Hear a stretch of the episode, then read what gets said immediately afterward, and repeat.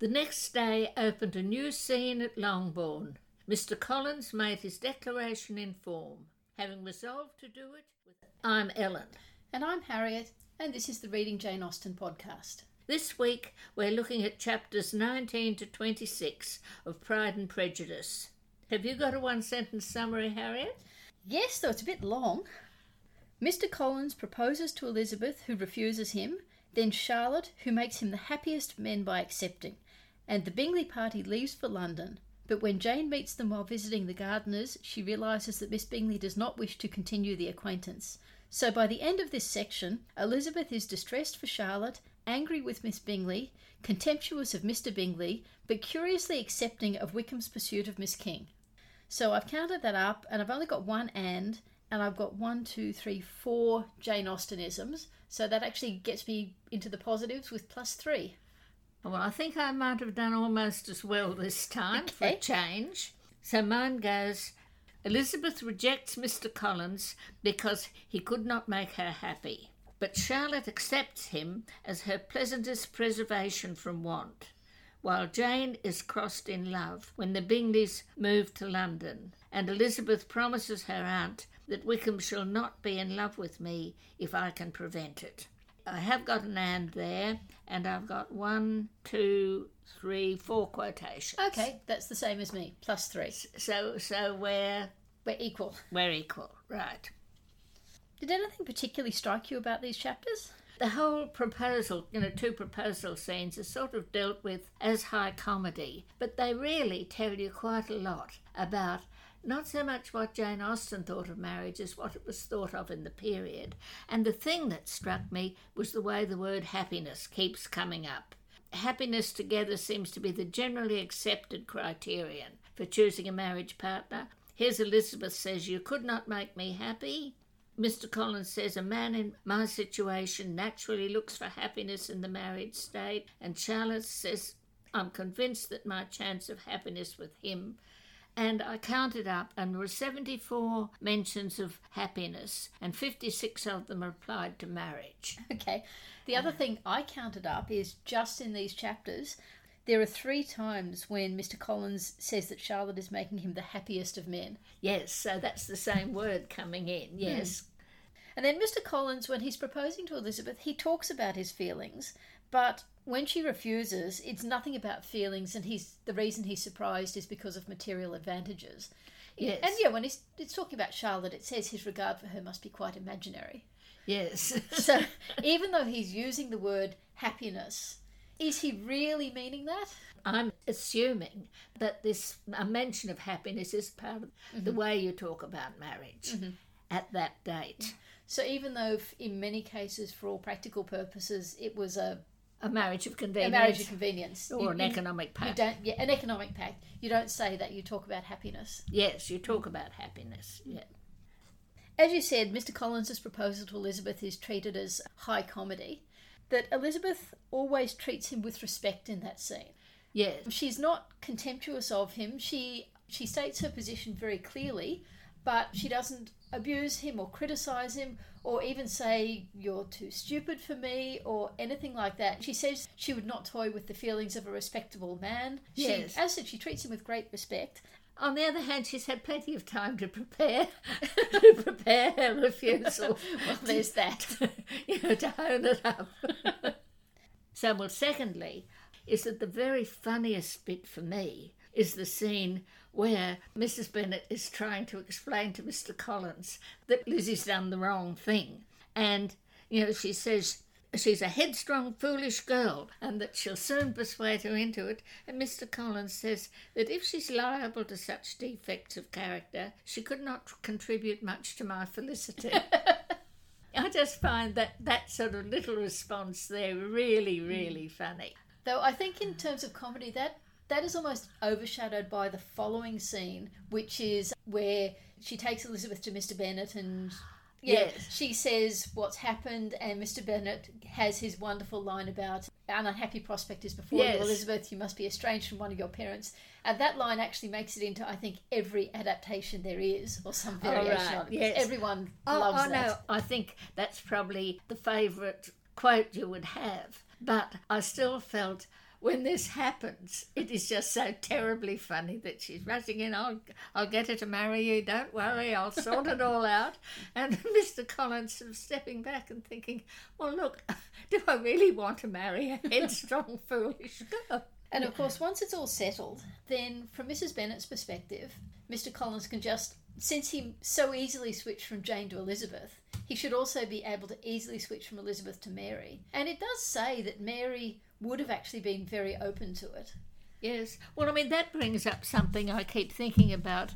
You know, you're saying how Mrs. Bennet was trying so hard to get husbands for them. But when you look at it, she, she made a terrible mess of it. She put Darcy off Elizabeth, and she, uh, by her vulgarity and her push and her, her loud talk, she broke off the sort of Bingley's interest in, in Jane. That's her character, her personality, her breeding or lack thereof. And again, but she didn't do the right thing. Yeah. She didn't register that the girls were not going to take to Mr. Collins, yeah. but Mary might. Yeah. And she could perfectly easily, if she'd been a bit more careful, switched from Jane to Mary. Yeah. Very serious girl, make a really good clergyman's mm. wife, that sort of thing. Yeah, I, I think that's absolutely the case. And I think possibly the only reason she didn't think that is because of this thing of you start with the eldest and you work your way down. And, you know, it's actually possibly a bit unusual. In fact, Lady Catherine says so that all five girls are oh, out yes. at once. Yes. Um, and then and one of the things that talking about the Lucases, the younger Lucas girls feel they'll be able to come out a few years mm. earlier than they would otherwise have been yeah. able to. Yeah. So I think again, it's just in this path of thought that you get the first one married, then you get the second one married, then you get the third one married. Mary is probably well, Mary 17 like or 18. Yeah, but she looks like the toughest nut to get married. Yeah, is that too? I think if it hadn't been for Charlotte Lucas nipping Mr. in, yes. yes, Mr. Collins would have actually then proposed to Mary. Well, he didn't have much time left. Yes. I found myself sort of admiring Mr. Collins he's so determined to do the right thing, you know, and he's worked it out that in terms of the old sorts of marriage proposal, he's doing the right thing in keeping the property together, keeping the family line going. If he marries one of those girls, then he will have done his duty by the property. Yes. And he's sort of quite dignified when he says to them, I'm sorry about that. Mm. And when they say, No, Mrs. Bennet is saying, I'll, I'll get her to do it. Him saying, no, he doesn't really want that. Mm.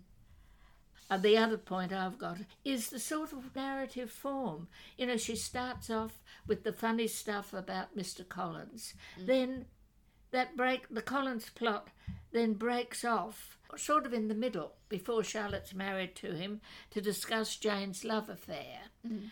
And also, I was fascinated the way it's narrated the main the story is carried on very largely in letters. There are these two letters, the one from Miss Bingley explaining how they're leaving, and then the one from Jane when she's in London saying how she's now disenchanted with Miss Bingley. Mm. But there they are, both in letters. So last time I said I thought I'd read some suggestion that Pride and Prejudice might have been an epistolatory novel in its original first impressions format. Um, since then, I've been rereading the introduction to my old Penguin edition of Pride and Prejudice, the 1980s one with the orange spine. And that was where I read it, and it wasn't based on any actual historical evidence. It was just people theorising because of the number of letters that were in the book. Oh, well, yes, well, that makes very good sense because you certainly become, particularly in this period when Jane's in London and Elizabeth's still at home, you do get the impression that everything is being that she's found excuses for telling everything. Mm. And then of course, well we haven't come up to it, but Darcy's letter. Yeah. To Elizabeth. Mm. You mentioned the size of the letters, but you can see the point of putting in Mr. Collins's letter because that's giving you his personality and all the reasons why Elizabeth would never, never, never. But when it moves to to these ones, all it really the letters really do is turn Miss Bingley from a sort of a comic character into an evil character. Yeah. But there's that to and froing mm. there, and suddenly from this day by day, we've moved into this long period with the Gardiners and Although I was interested that it's actually it's very precisely timetabled. oh, I, completely. I wrote this down. Um, Mr. Collins. So yeah, moving back into the earlier chapters, Mr. Collins arrived on Monday, November eighteenth, to leave the Saturday se'nnight following. And I looked it up. This means it was either eighteen eleven or possibly eighteen oh five or not eighteen sixteen. Yes. so let's say it's probably eighteen eleven. Yes. And then the, the Netherfield Ball is on the 26th of November. We learn that much later when Bingley talks about it, which is the Tuesday that Mr. Collins is there. So if he's leaving the Saturday se'nnight following, that means he's going to be, he's missing one Sunday giving the sermon, but he'll be back for the second one. So he's staying just under a fortnight. Yes. Um, so he's there for the Netherfield Ball on the 26th. He proposes to Elizabeth on Wednesday, which is November the 27th, the day after the ball. Then he leaves on the Saturday, the 30th. His letter of thanks arrives on December 3rd, the Tuesday, and he returns Monday fortnight. I got a bit confused there as to whether that would be December 16th or December 23rd, but I decided it's probably December 16th, which would then mean he leaves on Saturday, December 21st. The Gardiners are coming for Christmas, so Yeah. they arrive on Monday, December 23rd. They Oh. stay a week, so they leave around the 29th or 30th. Mr. Collins returns soon after, and his wedding day is on a Thursday, which is therefore sometime in January, either the 2nd, the 9th, the 16th, or the 23rd. But it's very, very timetabled into all these little chunks of time. Yes, and included in those has to be suddenly the reintroduction of the Wickham plot too. Yeah. Because she talks to her aunt about Wickham and mm. that Yeah. sort of thing. Yes. And then you also get that after a week in London, Jane visits Miss Bingley. So that would be around about the 7th of January. And then Miss Bingley visits Jane after either three or four weeks after Jane's visit. So that's approximately the 21st of January or the 4th of February.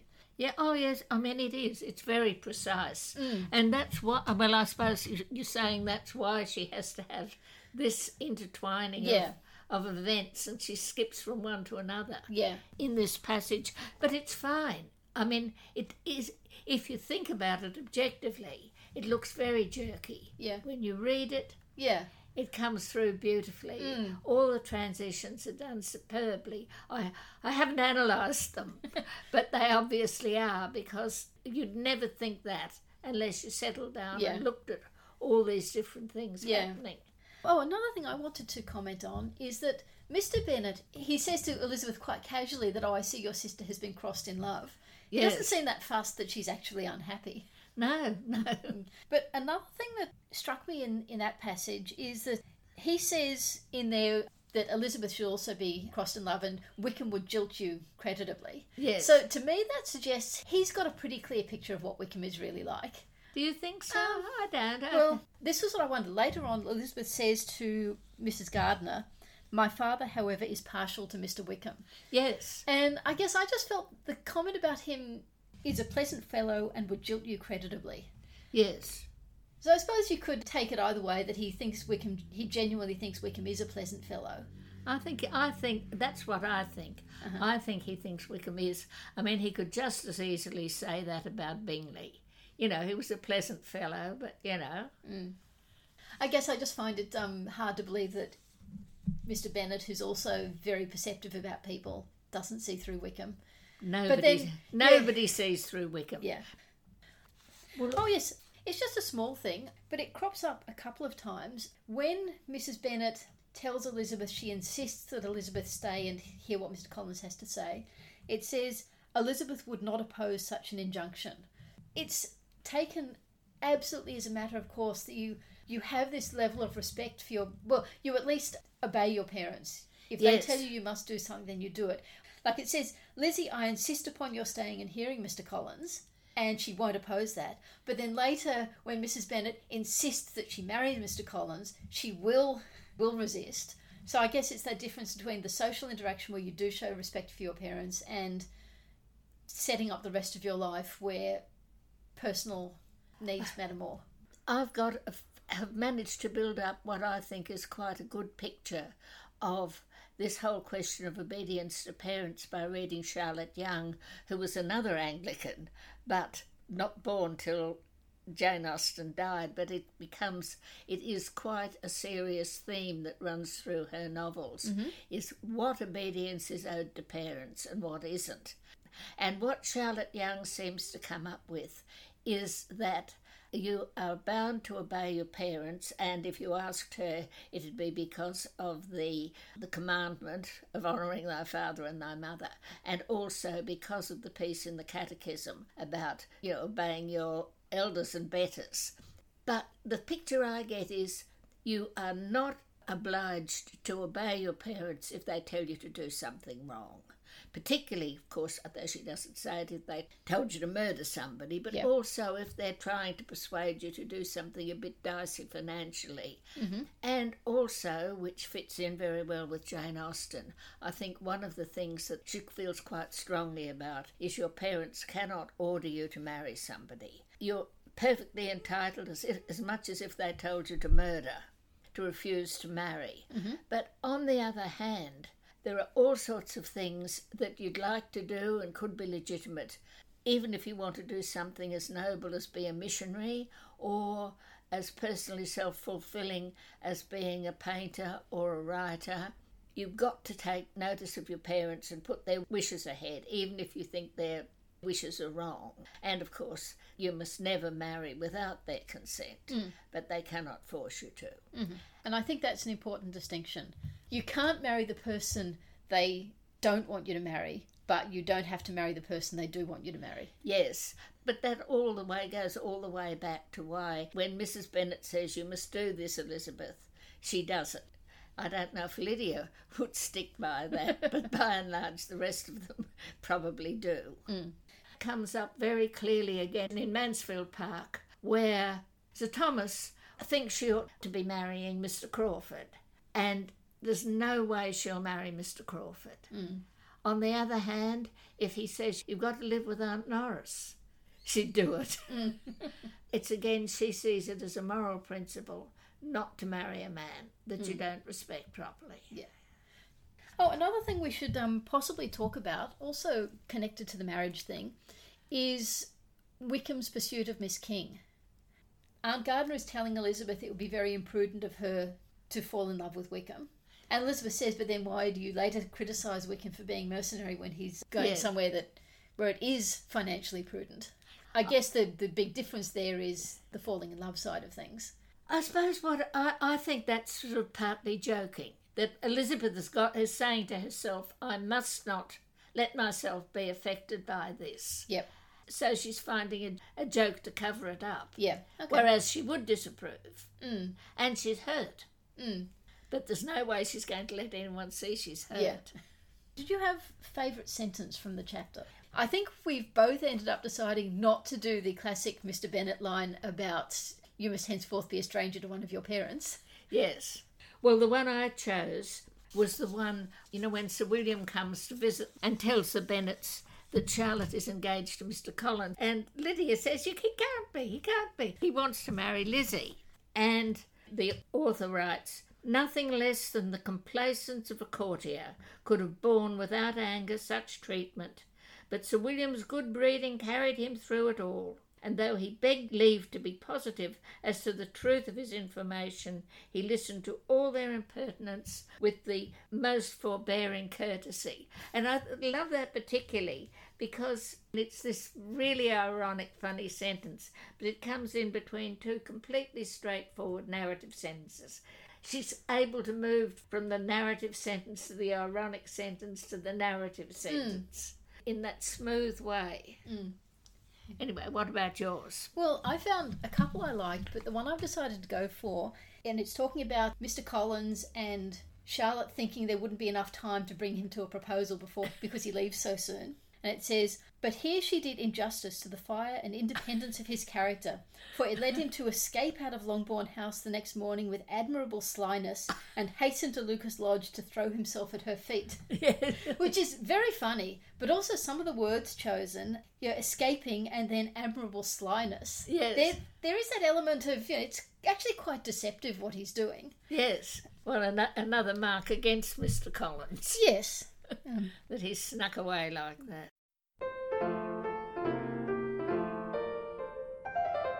The character we've decided to talk about in more detail this week is Charlotte Lucas, who, of course, will become Charlotte Collins. Yes. And I think we're both more on Charlotte's side than on Elizabeth's side on the rightness of her that decision.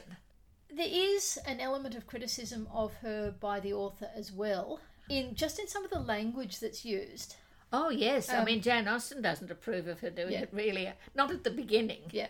No, because it says that Charlotte's kindness extended farther than Elizabeth had any conception of. Its object was nothing else than to secure her from any return of Mr. Collins's addresses by engaging them towards herself. Such was Miss Lucas's scheme. Which, Which is, is- a lovely, a lovely comic sentence. Yes. So that matches up with what I said earlier about Mr. Collins's admirable slyness in sneaking out. Yes. Um, so that's sort of quite critical. I also though love the picture it gives that um, when she sees him coming, she instantly sets out to meet him accidentally in the lane, yes. which of course later on is what Darcy is doing when he knows where Elizabeth is walking. Yes. He's um, placing himself in a position where he can accidentally meet her. yes. It took me a while to come up with the right word for this, but the one I've decided on is I think Charlotte's approach to Mr. Collins and to marriage is quite clinical. Yes. she's completely completely divorced the concept of happiness from the marriage um, you know, mr collins is mouthing the words happiness and doesn't himself realize that he's not really believing them because he's i think just taking it on charlotte uh, has absolutely drawn a line and says the happiness she will get out of this will be the establishment it will not be the relationship because it later says that she accepted him solely from the pure and disinterested desire of an establishment. So that's why she's happy to get married quite soon. Yes. But then, Mr. Collins, to be sure, was neither sensible nor agreeable. His society was irksome, and his attachment to her must be imaginary. But still, he would be her husband. Without thinking highly of either men or matrimony, marriage had always been her object. It was the only provision for well educated young women of small fortune, and however uncertain of giving happiness, must be the, their pleasantest preservation from want. It's a very, very I would like to say cynical, but I'm not Oh, sure it's cynical. not cynical, It's, no. uh, but it, it is very clinical. Yes, no, she's just facing what she believes are facts, and they are facts. Yeah. And I think Jane Austen doesn't disagree. Yeah. And, Yes. and she's not asking for sympathy. She's just, this is the decision she's made, and she's not going to take any sympathy or criticism. Yes. She's doing what she's doing. Yes, but it isn't really, it seems to me, as foolish as all that. No. No, but taking Mr. Collins, he may be all those things that are dreadful, but he's got some pluses. Hmm. Apart from the, the financial pluses, she's seen enough of him, and I think she gets a, a fairly good picture of somebody who's probably manipulable, but particularly I think what she gets is somebody who's trying to do the right thing. Hmm. He's silly the way he goes on about Lady Catherine, but he's principled. This is, I'm a clergyman, this is what a clergyman should do, I will do it. Hmm. I am on the entail for the Bennets estate. Perhaps it isn't fair to the Bennets, so I will try and do something hmm. about it. She must realise he's going to be manageable. She's come, after all, from a background where you've got Sir William there. I mean, it's not going to be much harder to put up with Mr. Collins than it was to put up with Sir William. I mean, he must have been a terrible bore and a pain. And she, and she had to listen to him. And of course, we will later see that she controls the household. Yes. She, she determines how much time she will spend with Mr. Collins. Yeah, and I'm sure she's smart enough to never argue with him, mm. but to make statements that he could sort of see, oh, yes, that might be true. Hmm. If she says, Lady Catherine would think this and this, oh, yes, Mr. Collins would say she probably would. Hmm. Yes. and that basically, he is a principled young man. Hmm. Yes, he's not an intelligent young man. He is quite foolish and he is going to be embarrassing. I would say in public, more embarrassing than her father is, Probably. but. She will have some level of control. She's not going to do a Mr. Bennet and just step back and laugh at him. No. She's gone into this as her job. and she's going to manage him. And you know, and the other thing, she's she already knows he's not avaricious. He's not money grubbing. You know, he likes to spend money appropriately to his position. And if she tells him this spending is appropriate to position, he'll probably believe her. Mm. He's very malleable. Mm. Even though it's not like any other principled person in Jane Austen, he's principled. Yeah. And in fact, it says of Mary that she might have been prevailed on to accept him. There was a solidity in his reflections which often struck her, and though by no means so clever as herself, she thought that if encouraged to read and improve himself by such an example as hers, he might become a very agreeable companion. Now, I don't think Charlotte necessarily thinks along those lines, but what you're saying is a similar sort of thing that But Charlotte, thinks- could, what Mary thought she could do it, but Charlotte Charlotte, absolutely probably can. can. Yes. And the other thing, of course, is as we know by the end of the book, there will be children. So even if she can't love Mr. Collins, she can certainly love her children. She's also she's got her household, she's got her poultry. And she's truly done quite well. Yeah, And even Jane Bennet makes that remark just before Elizabeth is really coming down on her. mm, But she says, oh, she probably doesn't think as badly of him as you do, Mm. which is probably true. yeah, yeah. When she's defending herself, she says. I am not romantic, you know, I never was. I ask only a comfortable home, and considering Mr. Collins's character, connection, and situation in life, I am convinced that my chance of happiness with him is as fair as most people can boast on entering the marriage state. So I think that that is one thing that's um, kind of a bit sad is that Charlotte doesn't seem to believe in love. Well, she doesn't believe anyone will love her. I think that's will fall in love Well, with but her. when when she says as fair as most people can boast, I think she she just genuinely doesn't believe that love in marriage exists. Well, on the other hand, she mightn't have seen anyone much she could fall in love with, given the the society she Well, yeah, she's and, grown up with. and maybe the marriages she's seen. yes. No, we've got. There's been nothing really to suggest that Sir William and Lady Lucas oh, in they're any way fine. unhappy. They're fine. Um, yes. One thing though, if marriage had always been her object, she's 27 years old. It's taken her a long time to actually get someone to propose to her. Yes. And there must have been. I don't think we get told of any of the other young men in the neighbourhood, but they presumably exist. Yes. So she uses all this sort of scheming and strategy to get Mr. Collins in the space of a few days. What's, but what's she's- happened in the past, let's say the past 10 years since she was 17? Yes. Has she done anything like that? And anyway, I'm sure everything turns out all right. She ends up at Longbourn. Of course, one thing, the whole way through, everyone says Mr. Collins will get Longbourn when Mr. Bennet dies. Strictly speaking, Mr. Collins is only the heir presumptive, not the heir apparent, because if Mrs. Bennet dies, Mr. Bennet could marry again someone younger and ah. have a son. Well, actually, yes. Because I'm sure he's not too old to sire children. oh no, no. And he could probably get another young wife. Oh no, very possible. I mean, what, it's what what, what about a future where Mariah Lucas marries Mr. Bennet?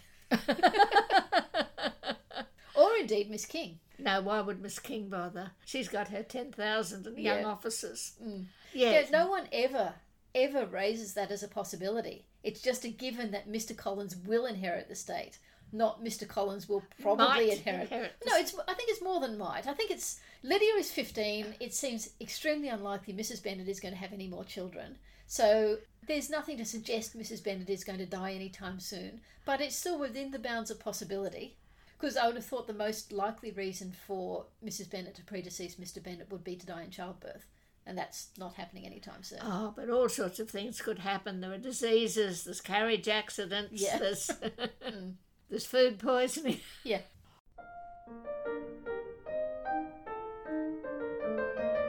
Well, what I thought I'd talk about in the little historical background bit this time is the idea of the marriage market.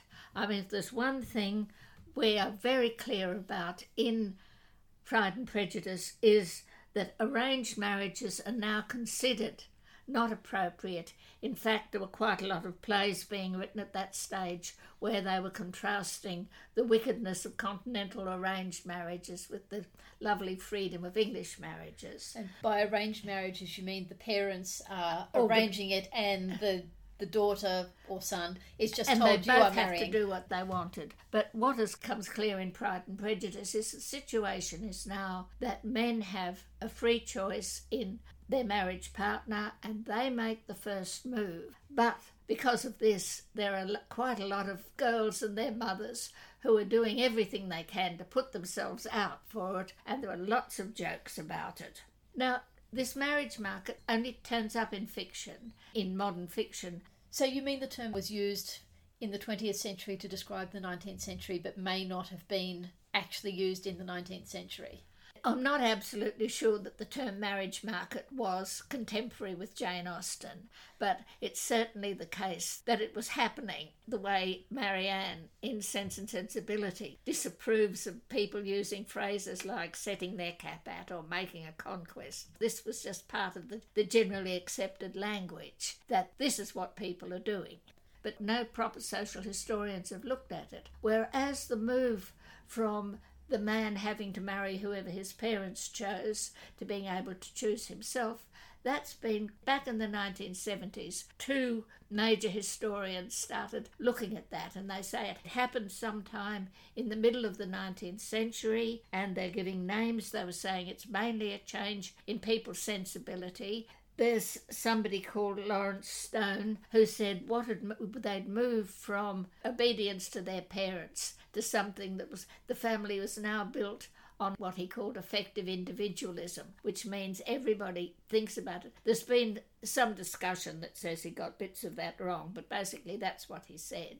And then there was another person at around the same time called Edward Shorter who wrote a book on the history of marriage, and he notices the same the same phenomenon but he calls it a result of the sort of the broad change in attitudes that started to glorify what was called sensibility, where you've got in literature you've got Laurence Sterne writing a sentimental journey. There was a very popular book called The Man of Feeling that appeared about, you know, in the middle of the century. And even the way Rousseau wrote, he thought feelings were important, feelings mattered. And I mean, one of the things that's occurred to me when I was looking earlier at all that talk about marriage and happiness, I kept being reminded of the American Declaration of Independence, which was drawn up just after Jane Austen was born, but which has, we hold these truths to be self evident, and one of them is the God given right to life, liberty, and the pursuit of happiness.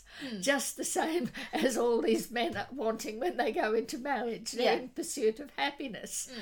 And that just seems to me part of this surge, the surge of sentiment that Shorter was talking about. And so, in our looking at what's happening in Pride and Prejudice, we've got the first half of what I described that men have the right to go out and to choose their own wives, to ask women to marry them.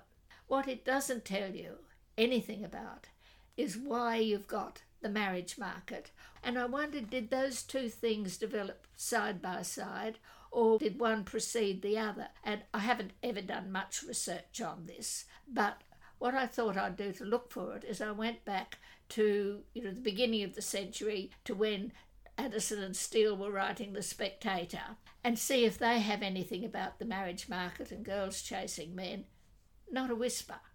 On the other hand, what they are very strong against is these heiress hunting men, the ones who sort of find vulnerable young girls and invite them to go off to Gretna Green with them. Like Wickham? Yes, Wickham's probably pretty representative of the type. okay. But I've never heard of a, a husband hunter before you get to the Jane Austen period. I haven't read enough of the, the literature to know if it turns up in any plays and things. And of course, someone writing about Jane Austen as a young girl described her as the silliest, prettiest, most affected husband hunting butterfly. Yes, and so it was very much something that was done. And so now this is something that I'm feeling. Of course, you get this change in sensibility, which then creates a situation where there are all these men who've got their own freedom to look around and choose the girls they want. And so what do all the girls who are looking for a good a good marriage do? They and their mothers start doing more and more to put themselves in contact with young men. All the girls are now getting accomplishments so they can turn into lovely entertaining wives. And I'm pretty sure this is when this whole business of the coming out and the debutantes and the presentation at court and all these little country towns they're building assembly rooms and having these subscription assembly balls and parents are organising garden parties and picnics and that sort of thing. And I think this is what's happened. You've had, first of all, the young men are able to choose, then the girls put themselves out to be chosen, and the whole society modifies its forms of socialisation to include opportunities for these girls. Of course, the sensibility thing as a concept, Jane Austen criticises that in her Juvenilia. There's that, I've, I forget which story it's in, someone swoons and then someone else swoons. yes. Uh, I think it's Lesley Castle, where the two heroines faint alternately on the sofa. yeah, she was so aware of all the sensibility and the gothic and all those things, yeah. and she was very funny about them mm. in her um, juvenilia. Mm. It is this whole background of the change, the surge of sentiment, mm-hmm. which brought this affective individualism into the family. Mm. But basically, these people who wrote about that didn't take it the next step and say, all right, the young men were proposing. What were the girls doing? The girls were chasing them. and that then continues right through the 19th century.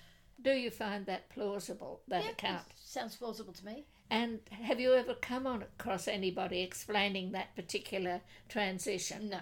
Or read anything that contradicts yeah. it? No.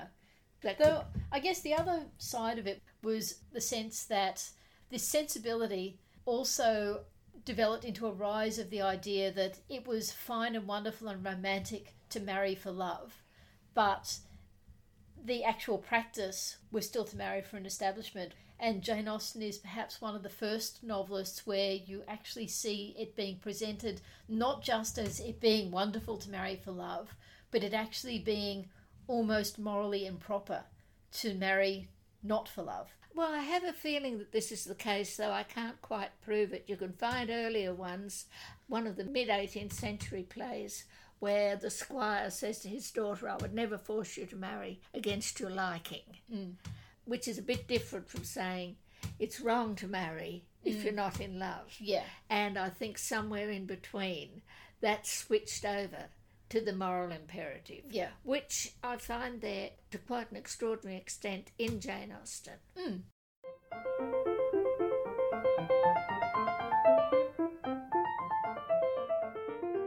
Few things I wanted to talk about with the pop culture adaptations in relation to these few chapters. One interesting thing is with the miniseries where they choose to make the break. In the original publication, Volume 1 finished and Volume 2 started in these chapters we've just been looking at. And that break happened just before Jane received the letter that the Bingleys were settled in London. Mm. So it's after Mr. Collins' proposal to Elizabeth and also after his acceptance by Charlotte.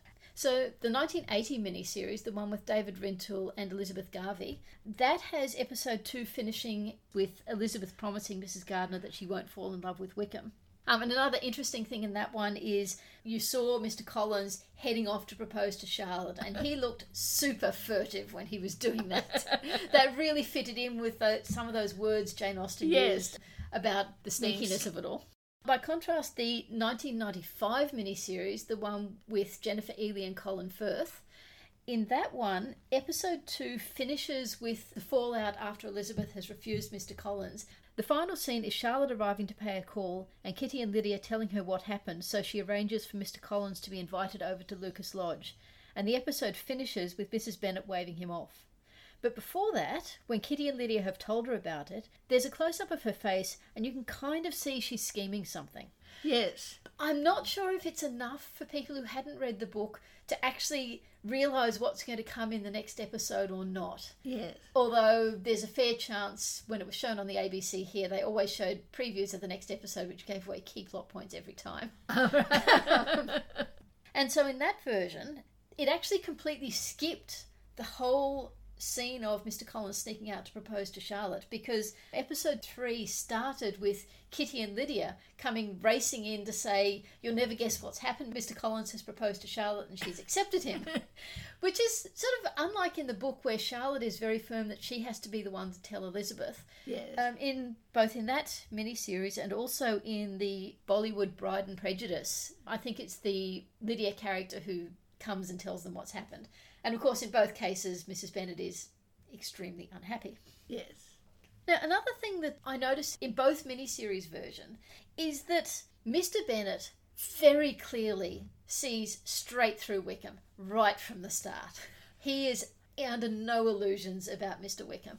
Which makes more sense. Yes. and there's even a nice little scene in the 1995 one with Jennifer Ehle where she has said to Mr. Wickham, I'd like you to, to come and meet my family. And he comes for, for dinner or for tea or something, then he leaves. And Mr. Bennet sort of says his misfortunes have been very great and he's spoke so eloquently about them. And then Elizabeth gets all hot and bothered and says how he has been used disgracefully by Mr. Darcy. And Mr. Bennet says, Oh, yeah, yes, I'm sure, but then perhaps when we know more, we will realise that Mr. Darcy has been no worse than any other young man with too much money. so, yeah, he's obviously completely, yes, completely sees through Wickham. Which And- goes against what Jane Austen actually says about. Elizabeth says her father likes Wickham. Yes. Um, Which she'd know. Well, see, would she, or is she in fact allowing her partiality for Wickham to actually misread her father? Could be the case, yes. There's a couple of things that really strike me in the 2005 movie with Keira Knightley and Matthew Macfadyen in relation to these chapters. One of them is the Mr. Collins proposal scene. They've done this arguably a bit heavy handed thing with the camera angles during that scene because the actor they've cast, Mr. Collins, is very, very short. Unlike where in the book he's described as quite tall, he's very he's a very, very short man. And in the in the proposal scene, they've basically switched camera angles so you have him looking up at Elizabeth and it's over her shoulder and she's so much taller than him and is really emphasizing and I think it's not just emphasizing the difference in height but perhaps also emphasizing the difference in how much we like them. Um, yes, yes. But another thing that happens in this scene, and it's one of the things I particularly dislike about this movie version, is that after the proposal, they open the door and Mrs. Bennet and some of the girls have been listening outside the door. Yeah. And that happens a couple of times in the movie. And just because you know from Sense and Sensibility how morally repugnant Jane Austen finds the concept of listening at doors, it just really annoys me. I know it's done for comic effect, I know it's funny, but it just so feels so alien to what I see as one of Jane Austen's fundamental principles that it really bothers me. In both of the miniseries, that clinical aspect of Charlotte that I talked about, that continues to come through. You just see that she's not asking for sympathy, she's just she's doing what she's doing for valid and good reasons. And in fact, in the end, after you, the visit to Hunsford, you kind of can see that she's making it work, which is fine. And the actresses, fair, I mean, they're fairly good actresses in both these series, are they? Doing Charlotte. Yes, I think so. Um, the one in the the first one in 1980, she is she actually subsequently plays Elinor Dashwood when they do a Sense and Sensibility. Um, she's maybe slightly less attractive than the Elizabeth actress. The one in the 1995 miniseries, she's she comes across as very mature and very controlled. Well, that she sounds does, right. Yeah, she does have that clinical aspect. She's not in any way unattractive. She's actually very attractive, but she doesn't have the same verve as Elizabeth. Yes. But what you see in the 2005 movie with Keira Knightley and Matthew Macfadyen, and also in Bride and Prejudice, is you suddenly start to get a bit more empathy for Charlotte. In that in the 2005 movie when she's talking to Elizabeth she explicitly talks about not wanting to be a burden to her parents. And in fact she says i'm frightened. And then she says don't judge me lizzie. Don't you dare judge me Oh, that's and lovely. it- it's yes. lovely, and it's also, and that is one of the things I like about this 2005 version because I, I commented last time about the little scenes giving you a bit of sympathy for Mary and Mr. Bennet holding her when she's crying and showing Mr. Collins feeling a little bit alone in the world. It gives this sense of almost loneliness and creating empathy for these characters. Yeah, well, The, the that's- characters that are presented not in that way in the book, and I think that works very successfully. What you've said is all those things sound absolutely true about those characters, Yes. even if Jane Austen doesn't say Yes. it. Her degree of characterization allows a producer Yeah. to move off in those directions without being in any way untrue. Yeah. Oh, I do think Mary crying in Mr. Bennet's arms, saying, I've been practicing that piece all week, that is not something I see as quite true to the characters. But I do like this way of giving you a bit of empathy for them, actually seeing them as people, not just as comic creations. On the other hand, what this movie also does, which I don't like, and I'm going to talk about in more detail in future weeks, is they do the same sort of thing with Mr. Darcy, and I think Matthew Macfadyen's performance is of a lovely, engaging, really enjoyable romantic hero who, in many occasions, has very little to do with the character Jane Austen wrote. I love his performance, but I don't see it as Darcy, and I'm going to probably talk about that a bit more some When- other time. well, but we but, well- I, but I think that is just it's all part of the same thing, and it works really well for these minor characters, and for me, not at all well. For, I, I can't even say it doesn't work well for Darcy because it does. It just takes it too far from the book for me. Yeah. But in a sort of a way, of course, the way Pride and Prejudice is written, there's all that potential for the reader. Mm. As a reader, you do, you know you believe in everyone enough, so you're continually tracing them a bit further into their into their lives. Mm. She's given you an outline which you can fill in Mm. really extremely well. Yeah. You're likely Mm. to think to round out those characters. Yeah, although the way Charlotte is rounded out, I think they, again, they bring more emotion to it. In the book, you've got this clinical analysis of she needs to get married to get an establishment. What you don't get in the book, but they do give you in the film, and as you say, it, it is a completely legitimate extrapolation from the book, I think, is that concept of her being frightened. Yes. Because she probably is. She's 27, she needs to get married.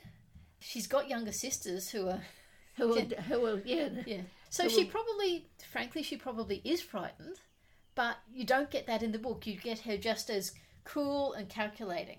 And also, as I said, I really liked her saying, Don't judge me, Lizzie, don't you dare judge me. The passion in the way she says that, whereas in the book, there's this much more unemotional, I was never romantic. I think my chances of happiness are as good as anyone else's. But also, the, but there's plenty of preparation for that. Don't judge me. Mm. Where it says that the one thing that was really holding her back was worry about what Elizabeth would think. Yes, yeah. So plenty of justification. Mm, yeah. You get a similar sort of thing in Bride and Prejudice, not straight away there, but later on when they go to visit them in America, because there's going to be a second wedding out there. And she actually says to Elizabeth at one point that she acknowledges that he's foolish, but she said, But he adores me. Yes. And again, that's kind of nice. You just get that little bit of extra, as it turns them a little bit more into people yes. which I think is quite nice. And one other thing I wanted to say about Bride and Prejudice, and of course, being Bollywood, it's got song and dance in it as well, because that's a key of Bollywood. Although it's not really completely Bollywood, Yes. but my absolute favourite song in it is one that comes up after Mr. Collins has arrived, when they know he's going to propose to Lalita, the Elizabeth character. They have this gorgeous song called No Life Without Wife, which, because that's something Mr. Mr. Collins' character, who's called Mr. Kohli, that's something he has said to them that he's not happy because he doesn't have a wife. This is a, a song that is less Bollywood and more. The director said she was actually inspired by the pajama scene in the movie Grease, because what you have is that the Jane character the Mary character and the Lydia character, there is no Kitty character, all come into the Elizabeth character's bedroom and they sing this song about how she's going to have to marry Mr. Kohli. and, yeah, she sings about how she wants a man who'll love her. It's just, it's a lovely song. It's bouncy, it's boppy, it's really funny. But I just think that is one of the one of my favourite bits in the movie, and I'm going to try and put a link to a YouTube version of it in the show notes. All right.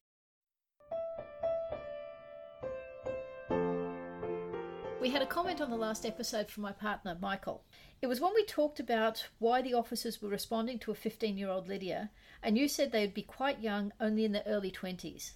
Michael actually said if they're ensigns, they might even only be 15 or 16 themselves. Which is, by the way, we don't know ever what rank Mr. Denny has. I did a search, he's only ever referred to as Mr. Denny. Wickham says he's getting a lieutenancy, but Wickham is never referred to as Lieutenant Wickham, just as Mr. Wickham. Denny is never referred to as is anything except Mr. Denny. He can't be a captain because um, Captain Carter is referred to as a captain. So Denny must also be a lieutenant or maybe even an ensign. And I wonder what Chamberlain is. Well, Well, if, if they are only four, if they are only fifteen or sixteen, it becomes something much more believable that they dress Chamberlain in women's clothes. yes, yes. I mean, it it could very well be. That makes it very explicable. Mm. that they suddenly boost the girls and the girls realise how flirtatious they can be. And Yeah. Mm. Mm. Yes, that makes a lot. That makes a lot of sense. yeah. Look, even if they're nineteen or twenty, they're still pretty young. Yeah. A nineteen-year-old can be rather taken with a flirty little fifteen-year-old, particularly if she looks more. Yeah. Which she's tall and she's she's No. described as stout, which Yes, let's assume yes, means curvy. yes. Which means yes, but it just means she's robust. Or, Yeah.